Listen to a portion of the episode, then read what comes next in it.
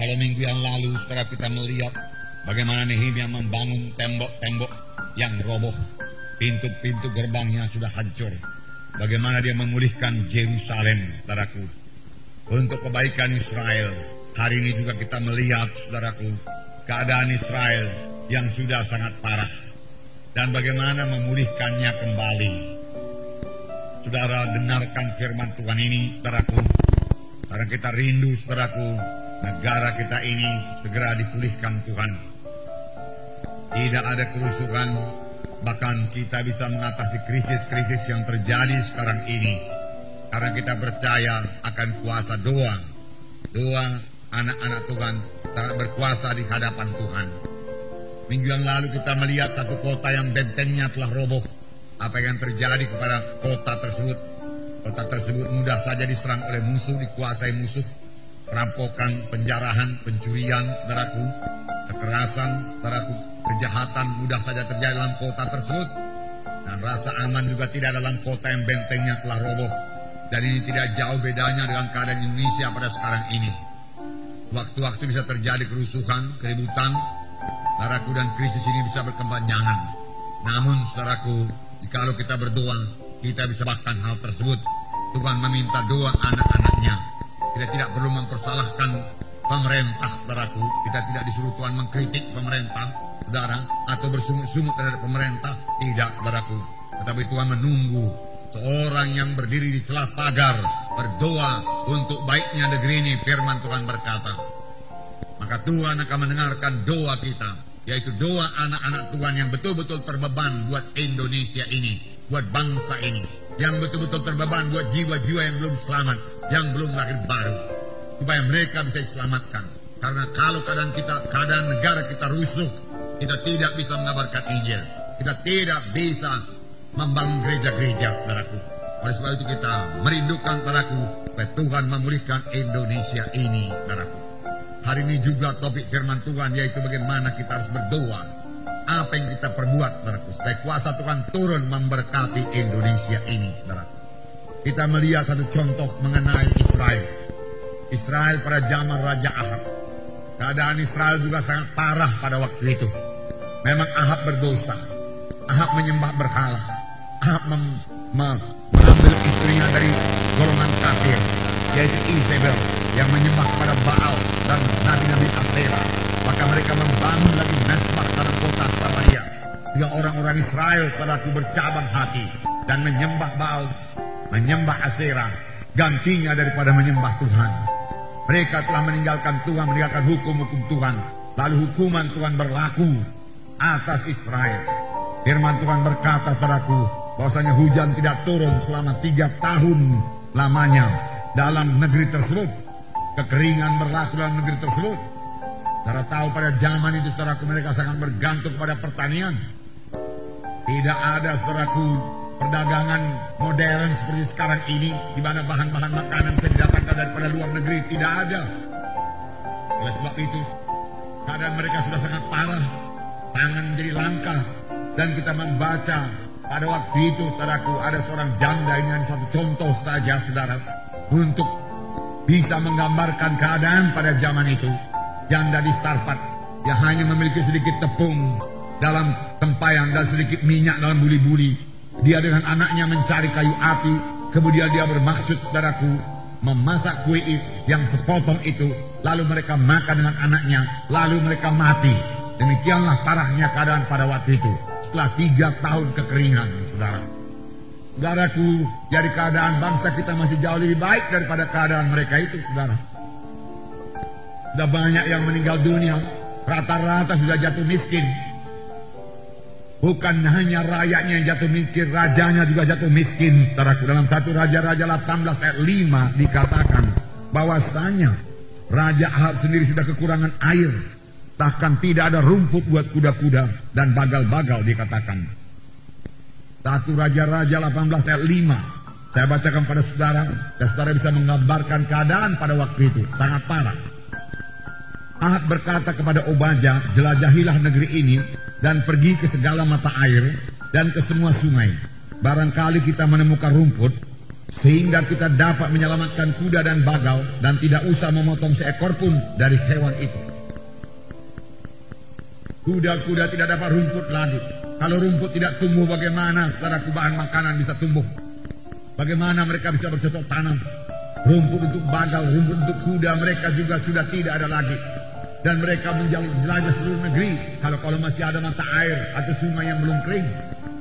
Supaya kuda-kuda bisa minum, supaya mereka boleh minum. Nah, saudara, akar persoalan sebenarnya dimulai dari atas pemimpin, baraku. Yaitu Raja Ahab. Firman Tuhan berkata dia berbuat kejahatan padaku lebih daripada raja-raja sebelumnya. Omri ayahnya sudah berbuat jahat, tetapi dia lebih lagi daripada Omri. Tentu ini sudah sangat jahat. Dan Tuhan kita, Tuhan Israel, Tuhan kita, Tuhan yang suci, dia pasti menghukum dosa. Tuhan tetap di atas tahta. Tuhan tetap memegang kendali. Oleh sebab itu bagaimanapun rusuhnya keadaan Indonesia sekarang ini, saudara.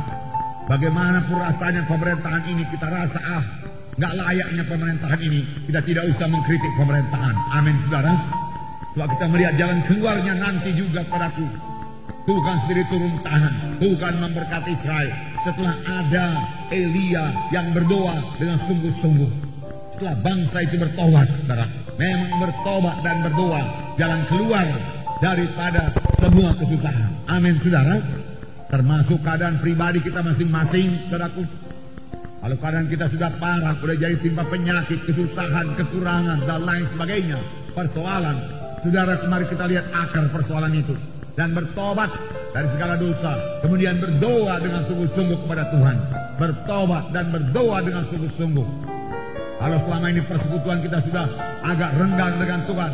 Mari rapatkan diri kepada Tuhan. Cari wajah Tuhan. Gapai Tuhan. Bersekutu dengan Tuhan. Rasakan kembali kasihnya dalam saudara. Maka semua persoalan saudara akan diselesaikan oleh Tuhan. Dalam satu Raja-Raja 18 ayat 17 dan 18 dikatakan di sini 17 Segera sesudah Ahab melihat Elia, ia berkata kepadanya, Engkaukah itu yang mencelakakan Israel? Jawab Elia kepadanya, bukan aku yang mencelakakan Israel, melainkan engkau dan kaum keluargamu, sebab kamu telah meninggalkan perintah-perintah Tuhan, dan engkau ini telah mengikuti para Baal. Jelas sekali.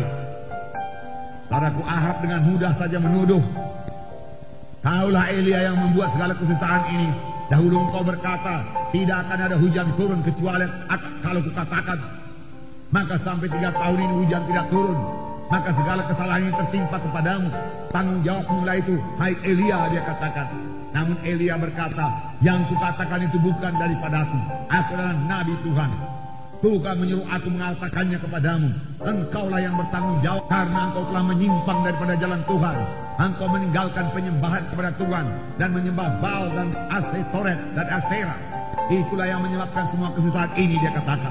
Oleh sebab itu, kalau engkau mau berubah, engkau harus bertobat. Nabi Baal, Nabi Asera harus dibasmi dari seluruh Israel. Dan seluruh Israel harus kembali kepada Tuhan. Maka keadaan negeri ini akan berubah. Demikian kira-kira telah dikatakan oleh Elia. Nah, lalu apakah mereka perbuat, saudaraku? Dosa memang harus diselesaikan. Israel harus bertobat supaya nasibnya berubah. Sekarang setelah berkata mengenai keadaan Indonesia ini siapa yang harus bertobat? Apakah semua orang di luar sana bertobat? Bagaimana mereka bertobat kalau mereka belum mengenal Tuhan? Baraku. Yang dituntut Tuhan bertobat dia itu orang Kristen ini yang sudah menyeru nama Tuhan, menyeru nama Yesus. Yang tahu berdoa, tapi hidupnya belum benar di hadapan Tuhan. Sudah banyak orang Kristen di kota Medan ini. Bahkan di seluruh Indonesia ini. Cukup banyak, cukup berkuasa, cukup mampu untuk berdoa. Membela seluruh Indonesia ini. Membela kota Medan ini. Tetapi sayangnya saudaraku banyak doa tersebut dilalaikan. Kurang berdoa. Kalaupun berdoa, saudaraku berdoa buat diri sendiri. Jarang yang berdoa syafaat buat bangsa ini. Yang betul-betul mau memberi waktu, tenaga, menyangkal diri, hidup benar, hidup suci, supaya dia bisa berdoa buat kebaikan daripada bangsa ini. Ini yang dinamakan doa syafaat. Bukan berdoa buat diri sendiri, kesembuhan, berkati aku Tuhan, tolong dalam dagangku, bisnisku Tuhan, ini persoalanku, beri aku berhasil Tuhan, studiku Tuhan, berkati Tuhan. Oh anak-anakku Tuhan, berkati semua selamat dan sejahtera. Oh sembuh aku daripada penyakitku. Bagus itu saudaraku, memang harus kita minta. Firman Tuhan berkata, tidak ada padamu karena kamu tidak minta. Mintalah maka akan diberikan padamu. Bagus. Namun Tuhan juga mengajak semua anak-anaknya untuk berdoa buat pemerintahan kita ini. Roma 13 berkata, amin saudara. Itu tanggung jawab orang Kristen padaku. Tiap-tiap anak-anak Tuhan harus berdoa buat negaranya. Ini yang banyak kita lalaikan. Kita perlu bertobat daripadanya. Nah saudaraku, lalu apa yang terjadi saudaraku? Ada 850 Nabi Baal dan Nabi Asera. Satu Raja 18 ayat 19. Sebab itu suruhlah sebab itu suruhlah mereka mengumpulkan seluruh mengumpulkan seluruh Israel ke Gunung Karmel juga nabi-nabi Baal yang 450 orang dan nabi-nabi Asera yang 400 itu yang mendapat makanan dari meja istana Izebel. Rupanya Izebel memberi makan pada 850 orang nabi-nabi Baal dan nabi Asera. Menurut cerita Asera ini adalah permaisuri istri daripada Baal. Itulah saudaraku kepercayaan mereka. Jadi ada pengikut Asera, ada pengikut Baal. 450 pengikut Baal, nabi-nabi Baal, 400 nabi-nabi Asera. Yaitu jumlah 850 orang. Tiap hari makan, diberi makan oleh Isabel pada zaman kelaparan. Bukan sedikit biayanya 850 orang makan tiap hari, saudaraku. Selama tiga tahun coba saudara hitung 850 orang. Udah jadi dengan tantaranya semua pegawai-pegawainya semua mencapai saudaraku 1500 orang. Dan tentu ini biaya yang besar. Nah, sedangkan nabi-nabi Tuhan ditinggalkan telantar. Makan-makan dari burung gagak memberi dia makan. Di tepi sungai Kerit dia minum. Dan ketika sungai Kerit kering, lalu Tuhan menyuruh seorang janda yang hanya mempunyai sepotong roti saja lagi untuk memberi makan Nabi Elia. Namun Nabi Elia terus hidup dan janda itu juga hidup karena mujizat Tuhan masih berlangsung. Amin. Sampai sekarang juga mujizat Tuhan masih berlangsung. Amin. Tepung tidak habis-habis, minyak tidak habis-habis sampai Tuhan menurunkan hujan ke atas muka bumi ini. Janji Tuhan waktu itu. Lalu Nabi Elia hidup, janda Sarfat hidup, saudara puji Tuhan. Demikianlah luar biasanya kuasa Tuhan menolong anak-anaknya pada zaman kelaparan. Sampai sekarang ini saya percaya saudaraku, semua anak-anak Tuhan pasti diberkati Tuhan pada zaman krisis ini pun, saudara. Belum ada kita yang timba Kristen begitu parah. Kami telah mengunjungi beberapa KKS dan melihat KKS-KKS dan anggota-anggotanya. Rata-rata diberkati Tuhan. Nah rata-rata tidak ada yang khawatir, saudaraku. Rata-rata, saudaraku, tidak ada kekurangan, saudara. Kami bersyukur buat ini, saudara. Pujilah Tuhan, saudara. Puji Tuhan.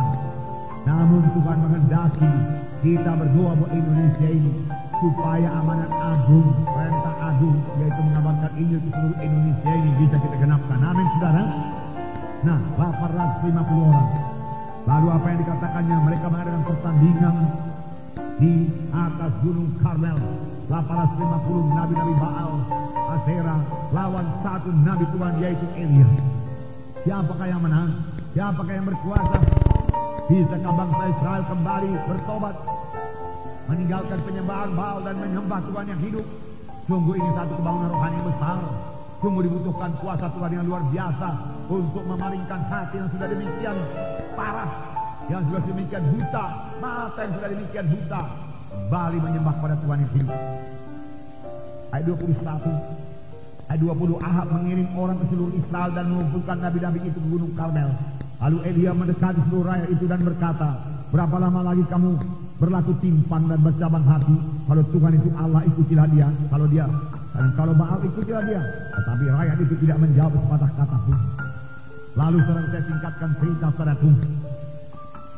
Mari kita memberikan persembahan kepada Tuhan. Masing-masing kita bangun mesbah. Kamu Baal bikin mesbah kepada Baal. Kamu sembelih lembu, taruhkan dalam mesbah, taruh kayu api. Kamu tapi jangan taruh apinya. Taruh ranting-ranting kayu, tapi jangan taruh api. Jangan bubuk api. Aku juga akan berbuat demikian. Aku bangun mesbah Tuhan. Aku sembelih lembu. Aku taruh di atas mesbah tersebut. Aku taruh kayu-kayu kayunya, tetapi tidak menaruh api. Lalu masing-masing kita berseru. Kamu berseru kepada Baal, aku berseru kepada Tuhan, Allah Israel yang hidup, Allah Abraham, Ishak, Yakub. Dia katakan, dan Tuhan yang menjawab dengan api. Itulah dia Tuhan yang hidup. Itulah dia Allah. Dan kita harus menyembah kepada yang saja. Dan mereka berkata, setuju. Sungguh satu pertandingan yang luar biasa. Satu iman yang luar biasa. Elia betul-betul percaya bahwasanya Tuhan akan menjawab dan tidak ada yang mustahil pada Tuhan. Hatinya saudaraku sangat sedih melihat bangsa Israel menyembah Baal yang hanya mendatangkan kutuk kepadanya. Akan kutuk sudah mulai berjalan. Tiga tahun hingga tidak turun. Saudara, lalu Nabi-Nabi Baal membuat persembahyan lebih dahulu. Dan mereka saudaraku mulai berteriak-teriak Baal, Baal turunkan hujan. Eh, Baal, Baal turunkan api. Baal, Baal turunkan api. Apimu Baal bakar korban kami bakar korban kami. Mereka berteriak-teriak sampai petang. Elia kemudian mengolok-olok ayat 27 pada waktu tengah hari Elia mulai mengejek mereka katanya panggillah lebih keras bukankah dia Allah Mungkin dia merenung, mungkin ada urusannya, mungkin dia berpergian, barangkali dia tidur dan belum terjaga. Puji Tuhan saudaraku, Allah Israel tidak pernah tertidur. Allah kita tidak pernah tidur saudaraku. Allah kita maha hadir. Allah yang berkuasa, tidak pernah lena, tidak pernah mengantuk. Tetapi saudaraku Elia mengejek Baal dia katakan panggil lebih keras. Bukankah dia Allah? Allah ditulis dengan huruf kecil. Mungkin dia sedang tidur, mungkin dia merenung, nggak bisa menyelesaikan persoalan dia katakan. Dia merenung, mungkin Baal mungkin sedih dia katakan. Mungkin ada urusannya yang nggak beres. Saudara kita, saudaraku, saudaraku, Tuhan kita, saudaraku, saudara tidak punya persoalan, amin. Tidak punya persoalan. Tapi Baal punya banyak persoalan. Banyak persoalan Baalmu itu hingga belum selesai. Sibuk dia mengurusnya itu dia katakan. Oleh sebab itu bersuara lebih keras. Barangkali dia sedang ngelamun. Barangkali dia merenung dia katakan. Barangkali dia tidur belum terjaga. Ayo bangunkan dia. Apa mereka berbuat?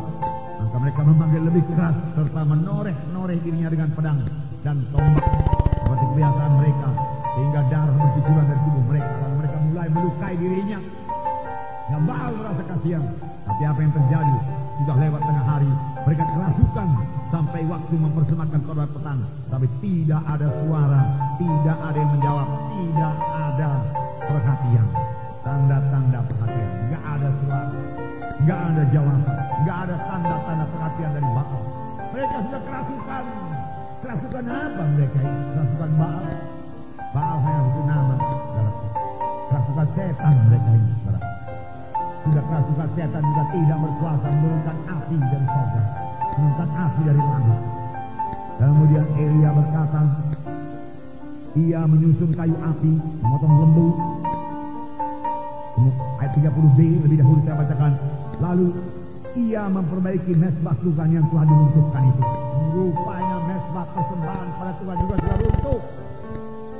Elia membangun kembali mesbah yang sudah runtuh itu. Bangun kembali mesbah doa saudara, amin. Kalau saudara sudah biasa berdoa satu jam per hari, jangan kurangi. Perkokoh mesbah doa saudara untuk berdoa satu jam per hari kepada Tuhan, amin. Itulah kekuatan saudara, itulah kehidupan saudara. Mengapa Kristen lemah? Mengapa Kristen tidak berkuasa? Mengapa duniawi? Karena mesbah doa yang lemah, tidak kuat, boleh jadi sudah runtuh. Firman Tuhan berkata, Elia membangun kembali mesbah doa. Mesbah Tuhan yang sudah roboh, dia bangun kembali. Pada hari ini mesbah-mesbah doa yang sudah roboh, mari bangun kembali. Amin. Karena bersekutu dengan Tuhan, setiap orang Kristen harus berdoa. Samuel berkata, dijauhkanlah aku kiranya daripada dosa, yaitu berhenti berdoa. Karena kamu Berhenti berdoa buat Israel. Berhenti berdoa buat bangsa dan negara kita rupanya satu, satu dosa di hadapan Tuhan. Banyak orang tidak menyadarinya. Tapi Samuel menyadarinya. Dijauhkanlah aku kiranya daripada berbuat dosa. Yaitu berhenti berdoa. Untuk bangsa Israel. Tidak pernah berhenti berdoa. Cara kali ini Elia lagi. Dia membangun mesbah Tuhan yang sudah roboh. Bangun mesbah doa kita masing-masing menjadi mesbah doa yang kuat dan bersekutu dengan Tuhan. Penuh roh kudus. Dalam mesbah doa saudara aliran kuasa Tuhan mengalir kepada saudara. Saudara bangun dan bangkit jadi terang, jadi garam pada dunia ini. Dan hidup saudara tidak duniawi. Amin. Pujilah Tuhan pada Kemudian ia menyusun kayu api, memotong lembu dan menaruh potongan-potongan di atas kayu api itu. Sudah itu ia berkata, penuhilah empat duyung dengan air dan tuanglah ke atas korban bakaran dan ke atas kayu api itu. Kemudian katanya, buatlah demikian kedua kalinya. Kemudian katanya buatlah begitu ketiga kalinya dan mereka berbuat begitu hingga air mengalir sering mesbah itu bahkan parit itu pun penuh dengan air. Setelah selesai supaya Elia berkata supaya tidak kamu berkata ini bukan tipu daya. Siram persembahan mesbah ini dengan air. Empat duyung empat ember empat jerigen. Siram. Cari lagi air siram lagi empat jerigen lagi siram lagi. Siram lagi empat jerigen lagi. Basah lembu yang dipotong itu basah dan air mengalir daripada parit ini mesbah itu nyata tidak bisa ada penipuan lagi. Kemudian Elia berkata Ayat 36 kemudian pada waktu mempersembahkan korban petang tampillah Nabi Elia dan berkata ya Tuhan Allah Abraham Isa dan Israel pada hari ini biarlah diketahui orang bahwa engkaulah Allah Israel di tengah-tengah Israel dan bahwa aku ini hambamu dan bahwa atas firman aku melakukan segala perkara ini. Jawablah aku ya Tuhan jawablah aku dan bangsa ini mengetahui bahwa engkaulah Allah ya Tuhan dan engkaulah yang membuat hati mereka tobat kembali. Lalu turunlah api menyambar habis korban bakaran, kayu api, batu dan tanah itu, bahkan air yang dalam pala itu habis ijilatnya. Ketika seluruh rakyat melihat itu, sujudlah mereka serta berkata, Tuhan dialah Allah, Tuhan dialah Allah. Lalu kata Elia kepada mereka, tangkaplah nabi-nabi Baal itu. Seorang pun dari mereka tidak boleh luput. Setelah ditangkap, Elia membawa mereka ke sungai Kison dan menyembelih mereka di sana. Disembelih semua. 850 orang disembelih di sungai Kison. Kemenangan luar biasa terjadi. Api daripada Tuhan turun. Elia berdoa. Ya Tuhan, Allah Israel. Dia katakan Allah Abraham, Ishak, Allah Israel. Pada hari ini biar diketahui orang bahwa engkaulah Allah di tengah-tengah Israel. Bahwa hamba melakukan kehendakmu. Jawablah aku ya Tuhan, jawablah. Dia katakan. Lalu api Tuhan turun menyambar habis. Korban bakaran Elia. Berapa? Melihat itu bangsa Israel bertobat. Bangsa Israel kembali kepada Tuhan. Bangsa Israel meninggalkan Baal. Bangsa Israel tidak peduli kepada Baal. Sungguh satu mujizat yang sangat luar biasa. Melalui tangan Elia, Tuhan bekerja. Lalu bangsa Israel berkata, Tuhan Allah Israel itulah dia Allah yang hidup, bukan Baal. Tua itulah Allah. Allah Israel adalah Allah yang hidup. Allah yang berkuasa. Baal tidak berkuasa. Melihat bangsa Israel sudah bertobat dan berbalik kepada Tuhan.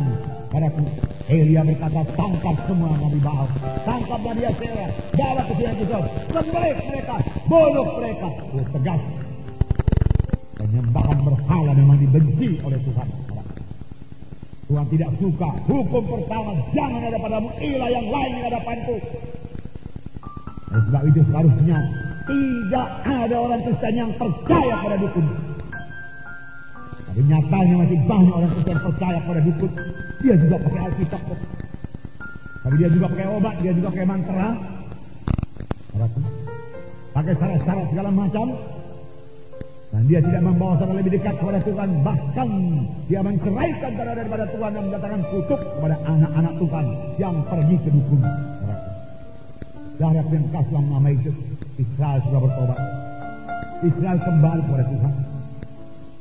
Israel kembali kepada Tuhan. Saudaraku, orang Kristen juga. Saudara harus bertobat. Kalau dia mau saudaraku negara ini pulih, orang Kristen yang lahir baru dan tahu berdoa harus bertobat. Hidup benar. Firman Tuhan berkata, kamulah garam dunia ini. Kamulah terang dunia ini. Apakah terang? Terang mengalahkan gelap. Gelap tidak pernah menang terhadap terang. Terang yang menang, bawa senter, bawa lilin ke tempat gelap, maka gelap kalah. Saudaraku, kalau anak-anak Tuhan semua jadi terang dunia ini, maka kegelapan akan lalu dari bumi Indonesia ini. Amin. Kita jangan mempersalahkan, kita jangan mengkritik. Saya benarkah sudah jadi perang? Saudara yang kekasih dalam nama Yesus. Kamulah garam dunia di firman Tuhan berkat. Garam. Garam. Pada zaman dahulu tidak ada peti es. Tidak ada refrigerator itu saudaraku. Tidak ada. Apa yang ada? Bagaimana mengawetkan makanan? Bagaimana mencegah pembusukan? Dengan garam saja. Garam mencegah pembusukan. Kalau semua anak-anak Tuhan jadi garam dalam dunia ini, maka pembusukan, maka korupsi, maka pemerintahan yang yang korup, saudaraku, saudaraku akan gagal. Garam ini, saudaraku, akan menolak semua kebusukan. Amin. Garam menolak kebusukan. Ini hidup anak-anak Tuhan. Oleh sebab itu, semua anak-anak Tuhan harus bertobat. Dari apa bertobat? Dalam berkata. Saudara, saya bacakan firman Tuhan pada saudara. Ulangan 18 ayat 10. Di antaramu jangan didapati seorang pun yang mempersembahkan anaknya laki-laki atau anaknya perempuan sebagai korban dalam api atau seorang yang menjadi petenung, seorang peramal, seorang penelaah, seorang penyihir, seorang pemantra, seorang yang bertanya kepada arwah dan kepada roh peramal dan meminta petunjuk kepada orang mati. Sebab setiap orang yang melakukan hal kalian ini adalah kekejian bagi Tuhan dan oleh karena kekejian-kekejian ini Tuhan Allah menghalau mereka dari hadapanmu.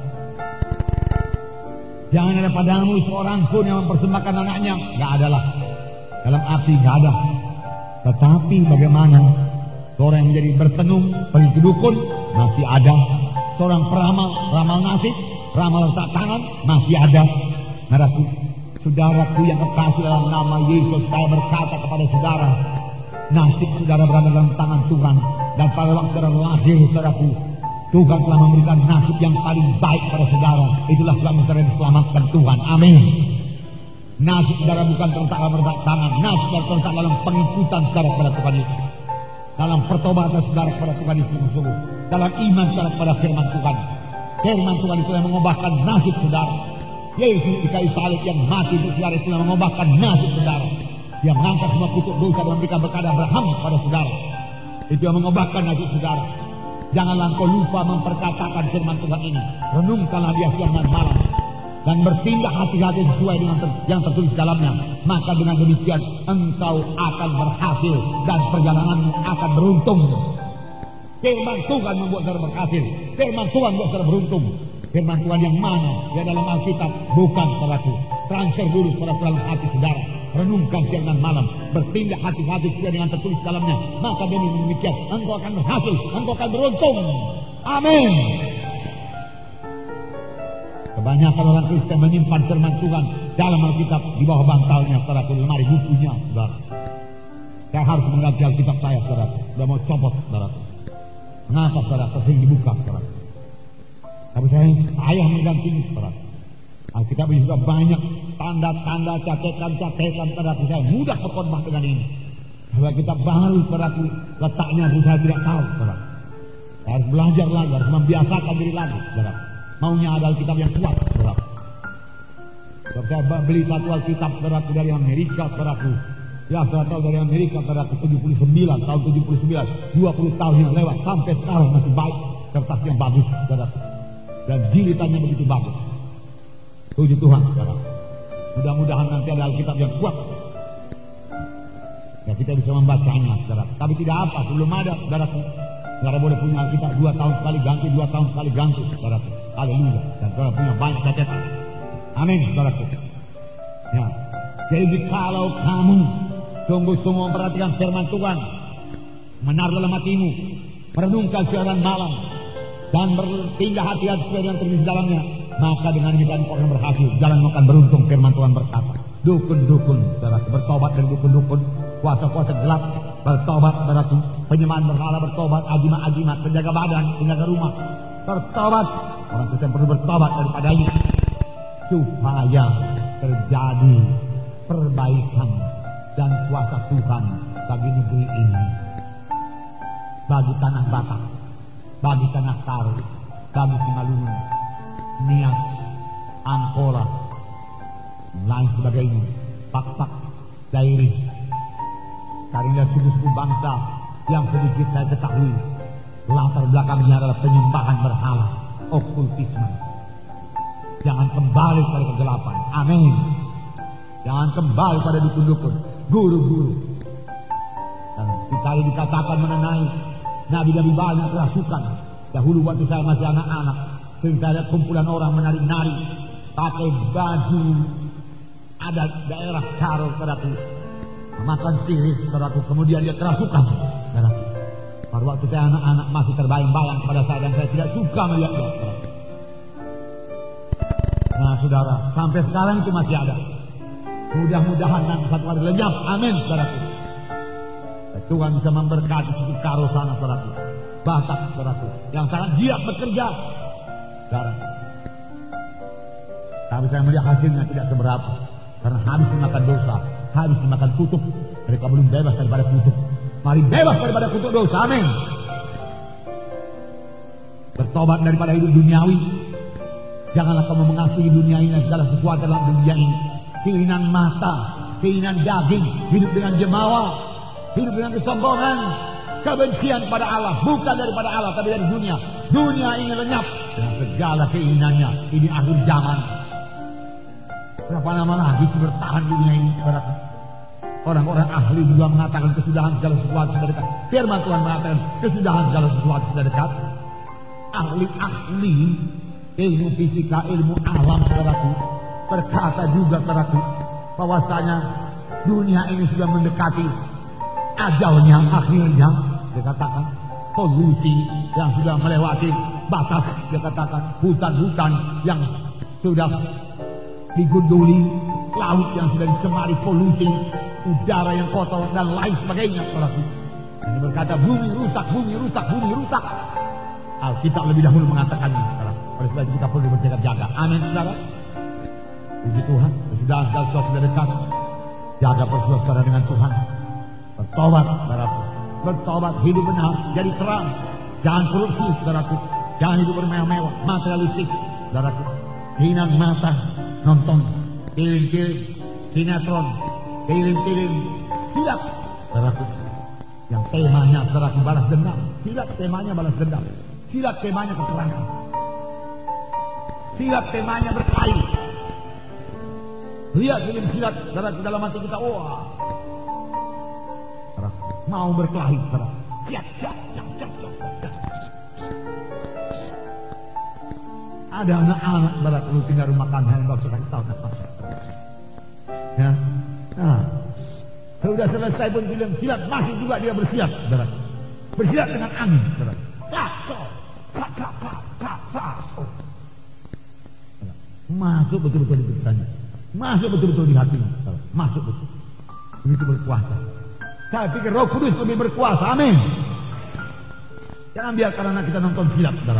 Jangan biarkan. Nanti dia bertambah besar. Kita kalau bapak yang disilatnya pula, saudara.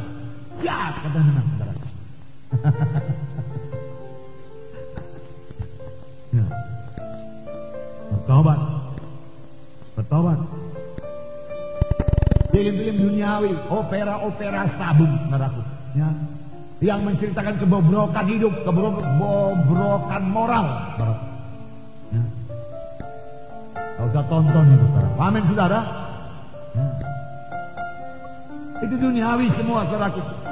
Kalau saudara berkata nggak apanya itu hiburan, tapi mana jam-jam doa saudara? Itu menumpulkan rohani saudara, menumpulkan pengertian pada firman Tuhan, mengkutip, menghapus firman Tuhan. Nampaknya rileks, saudara mau rileks dalam roh kudus. Nah, berapa hari belakangan ini kalau saya naik mobil saya dalam roh. Saya berdoa, bahasa roh. Saya berdoa kiri kanan. Rupanya jauh lebih rileks daripada nonton kiri kanan. Melihat orang-orang. Melihat rumah-rumah. Melihat mobil-mobil. Melihat orang lalu lintas. Segala sesuatu yang terjadi di jalan. Ditonton semua. Saya lebih baik bersekutu dengan Tuhan. Saya berdoa. Dan saya melakukan damai, kekuatan, segarang. Dan saya percaya roh Tuhan bertambah-tambah bekerja. Roh kudus bertambah-tambah aktif. Tiap kali saya berdoa demikian. Jalan demi jalan saya lewati. Saudara. Puji Tuhan. Tidak sia-sia saya keluar rumah. Walaupun memang ada urusan saya. Tapi dapat bonus lalu padaku. Bisa berdoa, bersekutu kepada Tuhan. Di tengah keramaian kota Medan ini. Kita bisa bersekutu dengan Tuhan. Jadilah orang kerja sejati. Amin.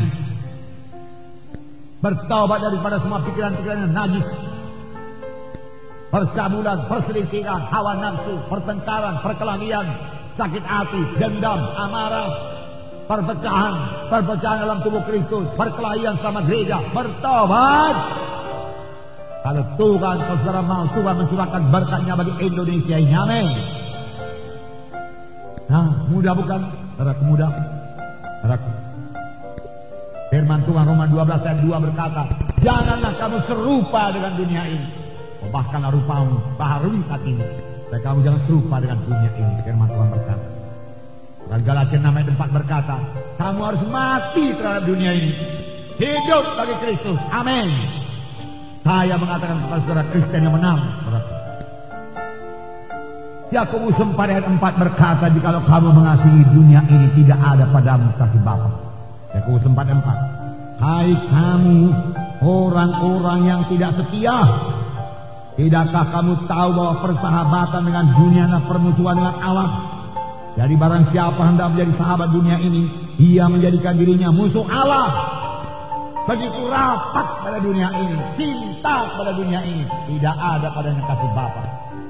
Bahkan mengasihi dunia ini bermusuhan dengan Tuhan. Amin. Haleluya. Saya memberikan firman Tuhan yang benar kepada saudara. Saya bisa menghibur saudara dengan firman Tuhan berkat-berkat berkat.